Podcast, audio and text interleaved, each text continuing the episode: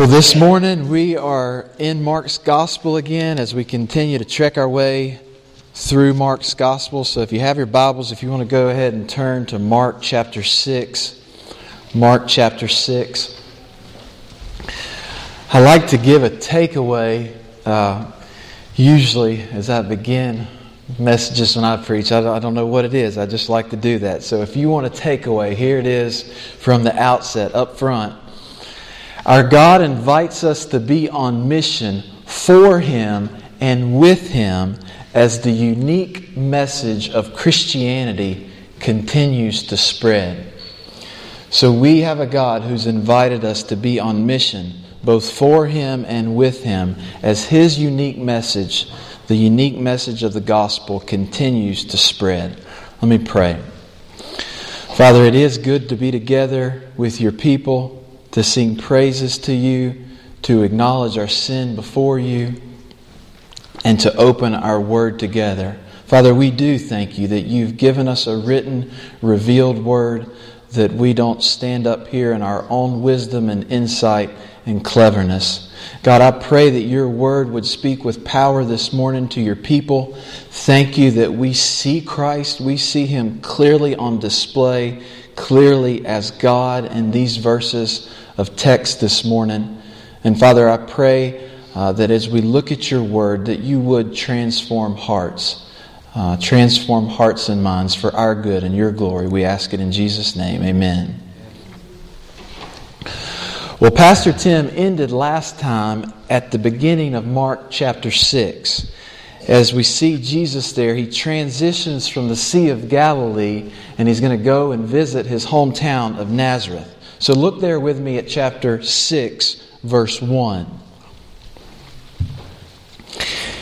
He went away from there and came to his hometown, and his disciples followed him. And on the Sabbath he began to teach in the synagogue, and many who heard him were astonished, saying, Where did this man get these things? What is the wisdom given to him? How are such mighty works done by his hands? Is not this the carpenter, the son of Mary, and the brother of James, and Joseph, and Judas, and Simon? And are not his sisters here with us? And they took offense at him. And Jesus said to them, A prophet is not without honor except in his hometown, and among his relatives, and in his own household. And he could do no mighty work there, except that he laid his hands on a few sick people and healed them and he marveled because of their unbelief. And he went about among the villages teaching. Pastor Tim emphasized last time the clear argument from Mark's gospel concerning the deity of Christ. Mark is arguing Jesus is God.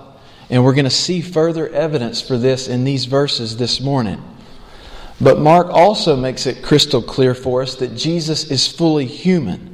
Look there again at verse 2. Where did this man get these things? How are such mighty works done by his hands? To his family, he's family. He's one of them. And prior to the inauguration of Jesus' ministry, his divinity was concealed. But now, in light of the coming of the kingdom, the miracles that he performs, they, they point to his divine nature.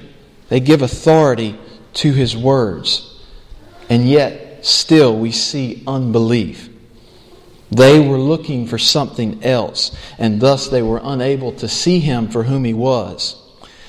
I think this is a helpful point for us to just remember and be reminded of. Close proximity or association with Jesus, knowing a lot about Jesus, spending a lot of time in church learning about Jesus, doesn't necessarily translate into repentant faith. These verses that we're going to look at together this morning, they demonstrate for us the hardness, the total, utter spiritual helplessness of the human heart apart from the grace of God. The end of verse 6 there, it marks the beginning of Jesus' third preaching tour that he's taking here through Galilee. The audience would have been primarily Jewish, That's who he's preaching and teaching to at this point, primarily Jews. And this morning we're going to look together again at, at Peter's account through Mark of Jesus' witness to the Jews.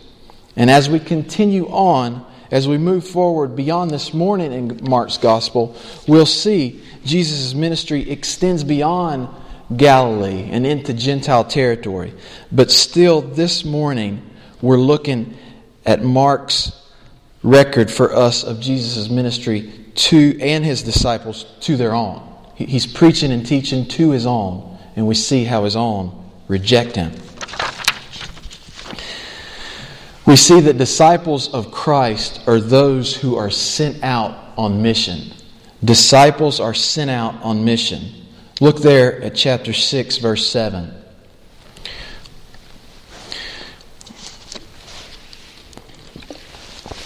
We see here now Jesus, he entrusts the message of the kingdom to his followers. The treasure of the kingdom is placed in jars of clay. Now, isn't this a bit shocking? I mean, consider this. Jesus is now going to allow his disciples to go out in his name with their track record of unbelief thus far. But this is how our Lord operates. This is the way he does things. He uses broken, humble jars of clay to extend the message of his kingdom. This is how the message of Christianity spread in the first century, and it's how it's continuing to spread today. Look there at verse 7. And I plan to read here all the way through verse 30 because I want us to see this group of scriptures together, 7 all the way through 30. And he called the twelve and began to send them out two by two, and gave them authority over the unclean spirits. He charged them to take nothing for their journey except a staff, no bread, no bag, no money in their belts but to wear sandals and not put on two tunics. And he said to them, Whenever you enter a house, stay there until you depart from there. And if any place will not receive you and they will not listen to you, when you leave, shake off the dust that is on your feet as a testimony against them. So they went out and proclaimed that people should repent. And they cast out many demons and anointed with oil many who were sick and healed them. King Herod heard of it, for Jesus' name had become known. Some said, John the Baptist has been raised from the dead.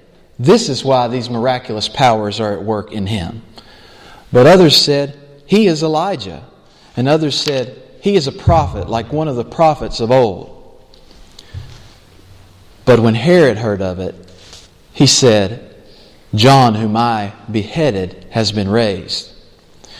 For it was Herod who had sent and seized John and bound him in prison for the sake of Herodias, his brother Philip's wife, because he had married her. For John had been saying to Herod, It is not lawful for you to have your brother's wife. And Herodias had a grudge against him and wanted him put to death. But she could not, for Herod feared John, knowing that he was a righteous and holy man, and he kept him safe. When he heard him, he was greatly perplexed, and yet he heard him gladly. But an opportunity came when Herod, on his birthday, gave a banquet for his nobles and military commanders and the leading men of Galilee. For when Herodias' daughter came in and danced, she pleased Herod and his guests. And the king said to the girl, Ask for me whatever you wish, and I will give it to her. And he vowed to her, Whatever you ask me, I will give you, up to half of my kingdom. And she went out and said to her mother, For what should I ask? And she said, The head of John the Baptist. And she immediately came in with haste to the king and asked, saying, I want you to give me at once the head of John the Baptist on a platter. And the king was exceedingly sorry. But because of his oaths and his guests, he did not want to break his word to her. And immediately the king sent an executioner with orders to bring John's head. He went and beheaded him in the prison and brought his head on a platter and gave it to the girl, and the girl gave it to her mother. And when his disciples heard of it, they came and took his body and laid it in a tomb. Verse 30 the apostles returned to Jesus and told him all that they had done and taught. This account concerning John the Baptist's death, it's sandwiched here between two important things. Between Jesus sending the disciples out on mission and then the disciples returning back to him. Mark could have put this account, this story of John the Baptist and, and, his death, he could have put it anywhere in his gospel, but he chooses to put it here. And I think that says something significant for us. It emphasizes for us the, the reality that following Jesus is costly. It's costly to be a follower, a disciple of Christ. It could result in death, and it will definitely require sacrifice just a few chapters forward, and we'll probably see this next time, Mark 8 there, where Jesus says, If anyone would come after me, he must deny himself, take up his cross, and follow me. For whoever would save his life will lose it, but whoever loses his life for my sake will find it. Discipleship is costly, it's risky. What the disciples do there in in verse 29 there, when they heard of it, they came and took his body and laid it in a tomb. That, that's risky. That could have been very consequential for them. Recently, in a D group meeting that, that I'm a part of, it, it was brought up in our discussion, and we were considering this very question. If our faith is not costing us something, what does that say about our discipleship? What does costly faith look like for us? It's a great question. It's a question I believe we all need to ask ourselves as Christ's disciples. What is our faith costing us? Where are we sacrificing to see the kingdom advanced? The Herod that is mentioned here is not Herod the Great, but instead Herod Antipas. And we see this wicked, wicked and scheming coming, cunning of the human heart that takes place as the daughter of Herodias is able to convince Herod, Herod Antipas, to execute John the Baptist. John the Baptist is martyred for preaching of personal repentance that is needed from Herod for marrying his brother's former wife. Now, how interesting is this? Especially considering our current cultural climate, cultural context, that the first official Christian martyr of the faith dies for his stance on the sanctity of marriage. We see here the death of John the Baptist foreshadows what is going to happen to Jesus. I think it's also interesting here as we read through this account Herod's struggle. He, he, he's perplexed by John. He, he recognizes him as a righteous, godly man. In many ways, it, it's similar to Pilate there at the end of Jesus' life, right? Where he's struggling. He knows Jesus is a godly man. He knows there's special powers that he's been able to display, but there's still a struggle. There's not full trust, full dependence. And I think that's just helpful for us to remember. It's impossible to be on the fence in relationship to Jesus. You are either for him or against him. And the fear of man, if, if you are overcome by the fear of man more than the fear of God, more than an awe and a reverence for God, then you cannot be his disciple. The instructions that we see here concerning what the disciples are to take with them on their journey as they're sent out, it's very little. It's surprising how little and what he tells them not to take. It's exactly what we find there in Exodus 12 prior to the Israelites leaving, coming out of Egypt. They're not to take any food, no money, no bag, limited supplies, but they're to depend on a limitless God. Few distractions will free the disciples to be focused on their mission and to be dependent on the one who is sending them out. They're sent out, limited training, limited supplies, and yet they have all they need for accomplishing their mission because their master and their savior goes with them. And folks, the same is true for you and I. We've got all we need. And as we go out into our community, uh, across the tri, across our state, wherever He leads us, we have all we need. We go in a defenseless posture. We're not trying to win an argument with arm twisting, but we go defenseless. We go with convictional kindness, and we share the truths of our faith. Our dependence is on the power of the gospel to transform the heart. And I hope, as it does for me this morning, this encourages you. I know for me at times I, I fumble over my words. I, I lack faith, that there is some fear of man at times. And yet, if I'm trusting Him, if I'm dependent on Him, that's right where I need to be. Obedient, to go and to know and to show. And He will use my fumblings, my inadequacies, your fumblings and inadequacies to accomplish His purposes. Each of us, as 21st century disciples, we are those sent out on mission. Every one of us. If you're here this morning and, and, you're a believer, you're a disciple of Jesus Christ, you're one who is sent out on mission. The question for us is are we? Are we on mission? Now, yes, this may look slightly different based on uh, life stage and circumstances, but nonetheless, as His disciples, we are those on mission for Him and with Him. We may not all be called to cross a cultural, linguistic divide in order to reach others with the gospel. Some will, hopefully, many, many will, and we all can support those that, that go overseas. But each of us, every one of us, is called to be on mission right where we are, reaching others with the good news of the gospel. I know for Pastor Charlie, this continues to be a burden. It's a burden for us as a pastoral team. We want to lead as examples in reaching people where they are, and we want to equip every one of our members to reach people where they are. I was reading an article this week, a blog post seminary professor there. I think he's the president at Midwestern. And he was writing about leaders that had greatly influenced him. And he said one of the greatest lessons he learned is the ability from a leader who mentored him to say no. Because everything we say yes to means saying no to something. And there are so many good things out there we can say yes to, right? And I think as I was thinking on this passage, preparing this, this sermon, that just hit home for me in personal evangelism. It, it's going to mean, Chad, saying no to some good things in order to prioritize and devote time to have coffee, to have that meal with that person, to pursue that neighbor. And the same is true for each of us.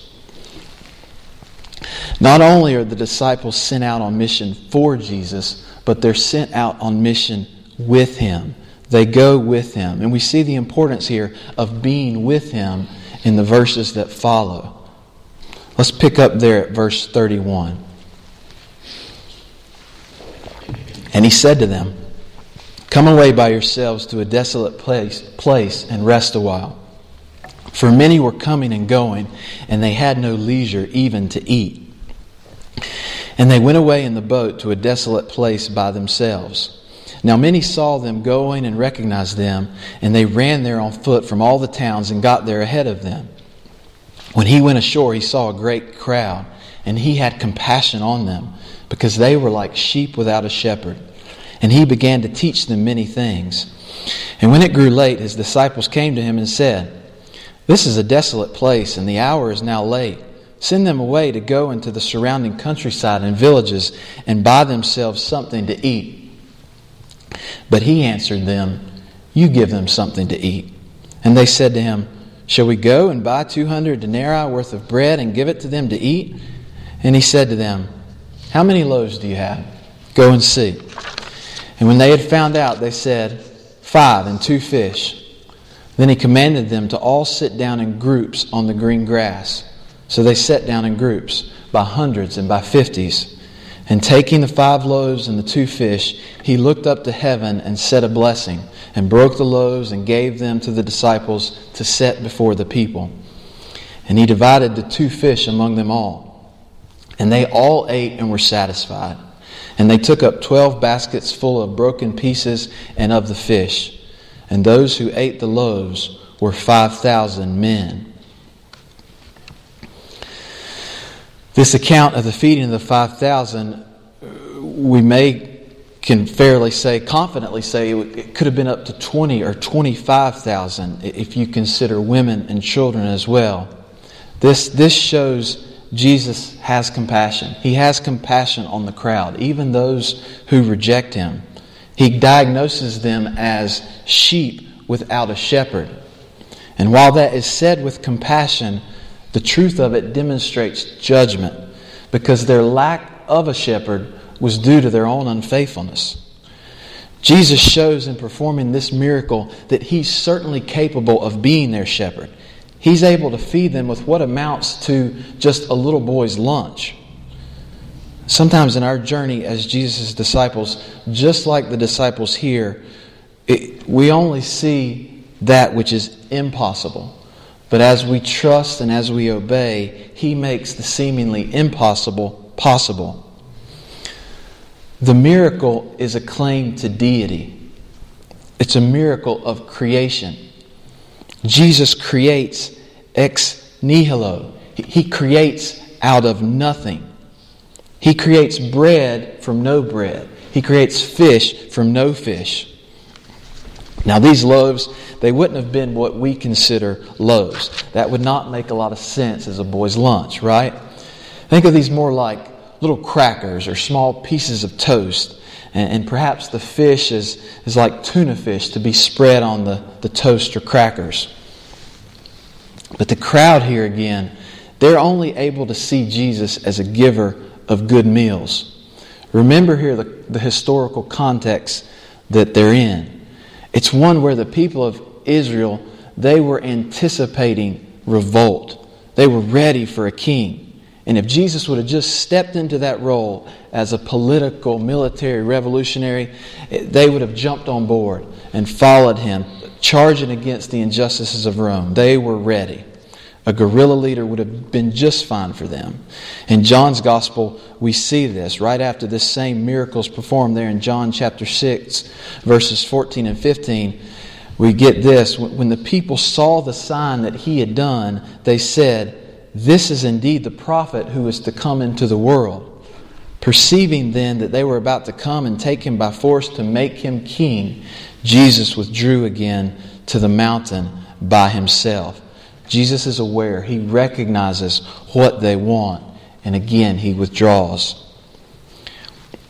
Jesus wanted to solve their soul problem, and yet they just wanted to have their physical needs met.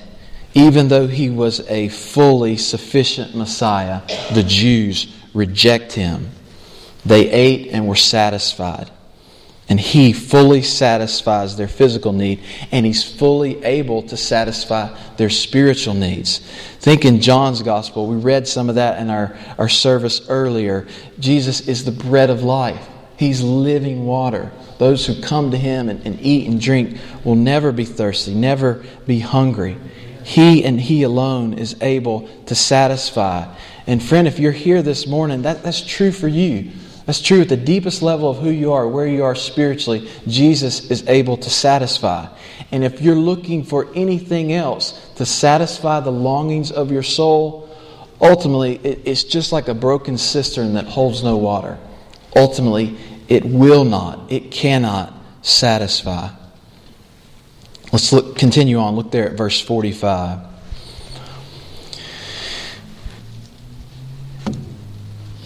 So after this, this miracle, this demonstration of his deity, we get this. Immediately he made his disciples get into the boat and go before him to the other side, to Bethsaida, while he dismissed the crowd. And after he had taken leave of them, he went up on the mountain to pray. And when even, evening came, the boat was out on the sea, and he was alone on the land. And he saw that they were making headway painfully, for the wind was against them. And about the fourth hour, fourth watch of the night, he came to them walking on the sea. He meant to pass by them, but when they saw him walking on the sea, they thought it was a ghost and cried out, for they all saw him and were terrified.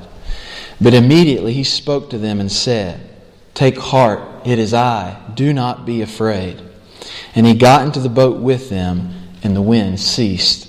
And they were utterly astounded, for they did not understand about the loaves, but their hearts were hardened. This idea here of, of Jesus intending to pass by them that that can be easily lost in the English language. We might accidentally read this and think that Jesus had intended to pass by and just leave them there in the boat, there in the storm. But it seems much more likely that, that what's going on here is a reference to Exodus 33, verses 19 through 22, where, if, if you recall in that passage, that's where God passes by Moses. He, he passes by him. This seems even more likely given that Jesus answers with the phrase, Ego eimi. And when Moses asked God what to say if the people ask him his name in Exodus 3, God responds, Ego eimi. I me. I am who I am. Think back to the last time Mark had the disciples in the boat, there when we looked at Mark chapter 4. And, and they asked there in Mark 4 41, who then is this? Jesus intends to pass by them to show them his glory, in order to show them the answer to the question that they asked. When they ask, Who is this? He's passing by to show them his glory, to show them the answer that Jesus is Yahweh, Jesus is God. And incredibly, still, this is not enough to soften their hard hearts. But that will happen in short order for the disciples, and it will be at the Father's initiative, as we saw there in John chapter 6. We know this because in John 6, 68 and 69, which happens the very next day, there Peter gives a clear articulation of belief. There's one other nugget of truth I want us to see here. It's that phrase there where Jesus gets into the boat with them. When he got into the boat with his disciples, the wind stops. I hope and pray some of you would be encouraged with this this morning. When the storms of life are just howling, when uncertainty abounds and you don't know which way to turn, if you'll allow Jesus to step into the boat with you, there is peace. The circumstances, they may not change. But you can experience peace. You can experience His comfort, His presence. And I know some of you, maybe many of you, need this reassurance today. Let Him into the boat with you to walk you through this trial, this loss, this current form of suffering, and experience His presence and His peace. Let's continue on there in verse 53. When they had crossed over, they came to land at, at Gennesaret and moored to the shore. And when they got out of the boat, the people, people immediately recognized him and ran about the whole region and began to bring the sick on their beds to wherever they heard he was. And wherever, wherever he came, in villages, cities, or countryside, they laid the sick in the marketplaces and implored him that they might touch even the fringe of his garment and as many touched it were made well.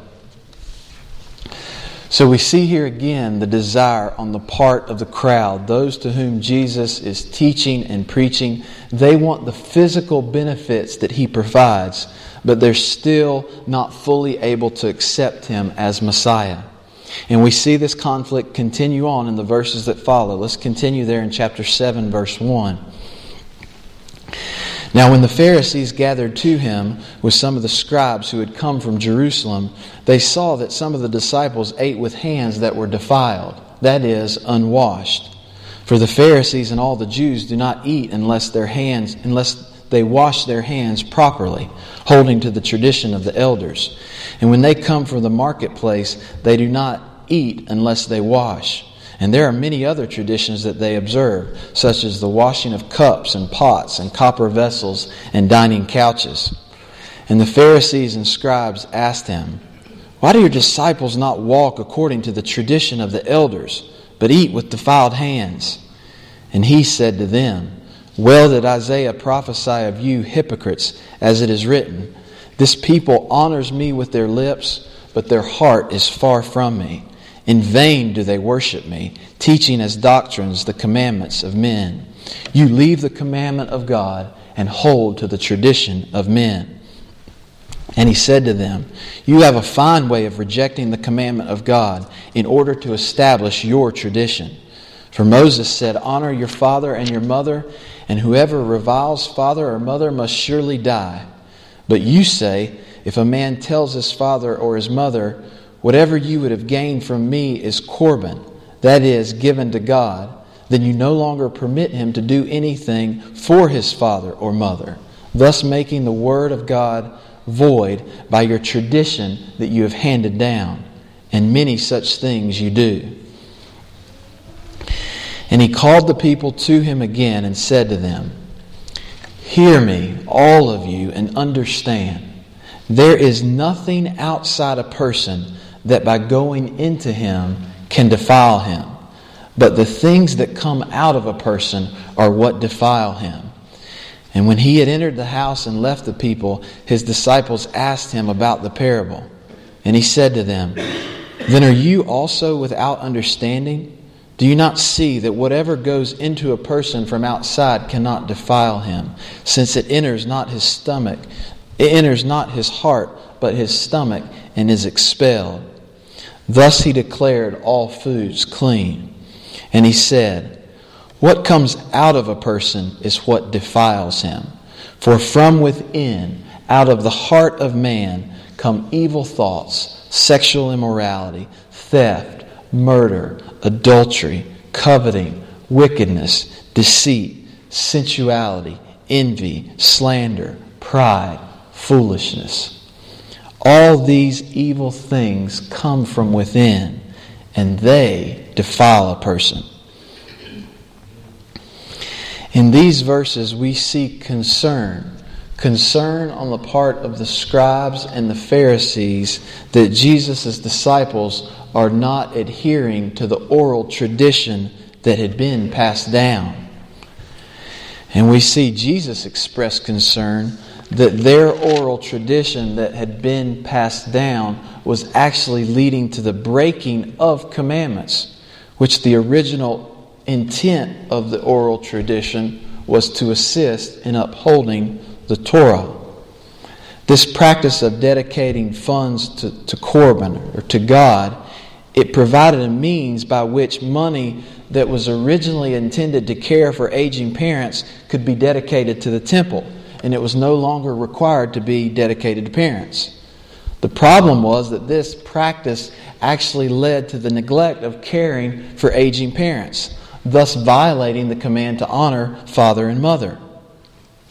They were elevating their own tradition, human tradition, above the Word of God, thus exposing the corrupt nature of the human heart. And this is so easy to fall into. It's so easy to make our obedience and our morality about us, but it must remain about Jesus and what he has done for us. Verses 14 through 23 there, they are some of the most insightful verses I think we find in all of Scripture describing the condition of the human heart and the uniqueness of Christianity. So, in one sense, telling us about who we are and also the unique claims of Christ and what He and He alone can do. According to Jesus, defilement is an issue of the heart. Evil desires, lust, covetousness, murder, pride, and on and on, those listed there, they all begin within. They arise from the center, the core of the person. Foods that come from outside of the body and in and eating with unwashed hands, that's not what defiles. Defilement, according to Jesus, is much deeper. For Christianity, inner motives matter. Our inner motives matter. Tim Keller, in his book on preaching, says this There are, in the end, only two ways to read the Bible it's basically about me or basically about Jesus. In other words, it's basically about, about what I must do or basically about what He has done.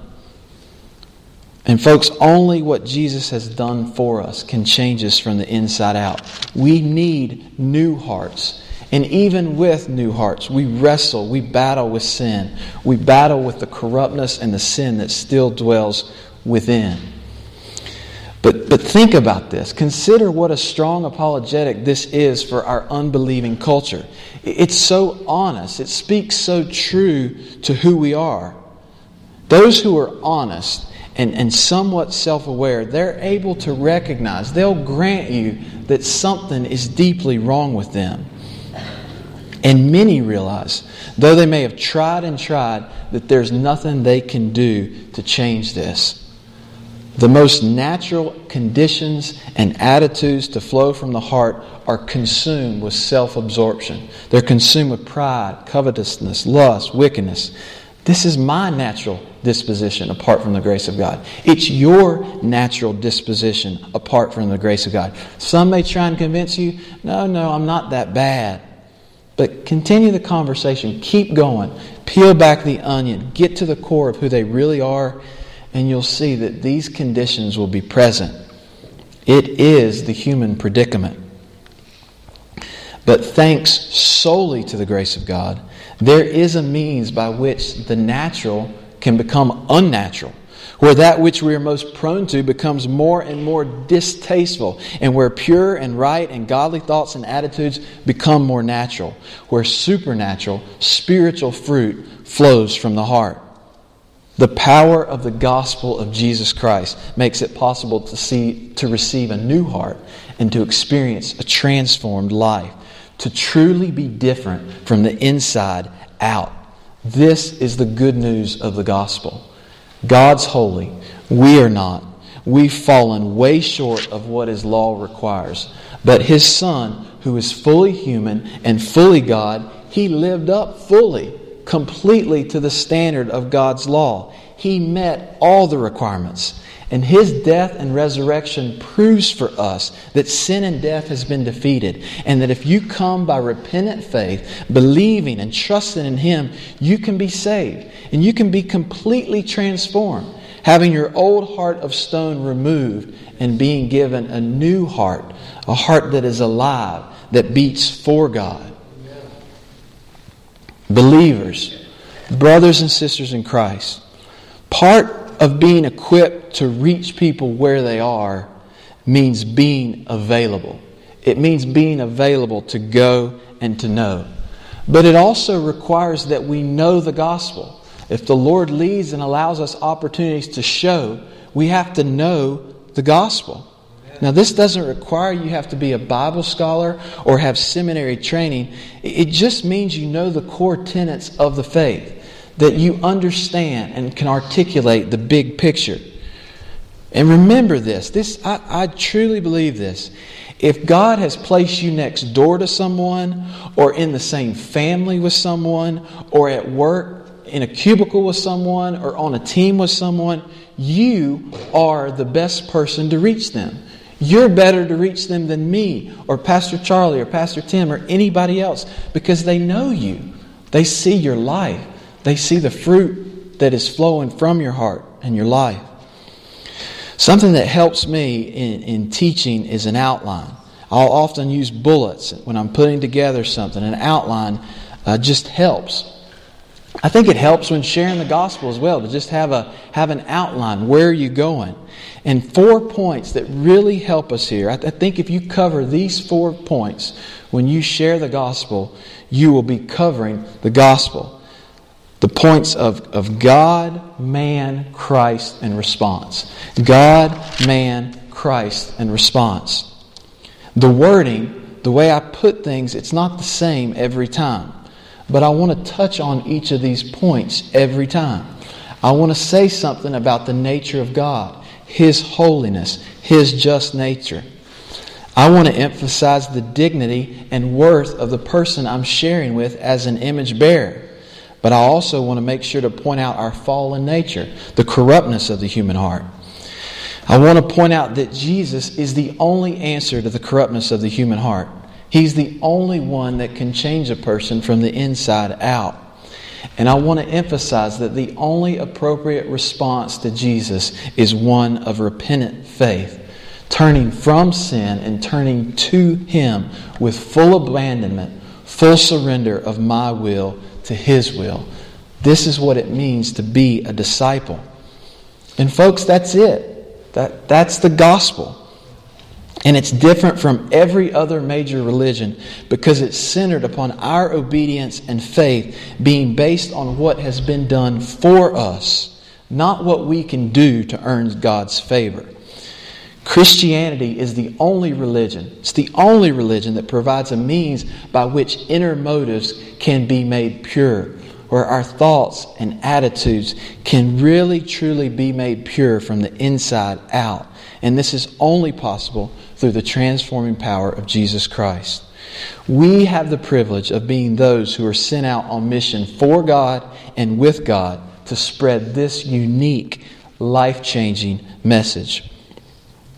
Friend, if you're here this morning and you're an unbeliever, if you're still holding on to the belief that you can change the corruptness of your heart, that you can obtain God's power, God's favor in your own power, in your own strength, I pray you would let go and surrender today.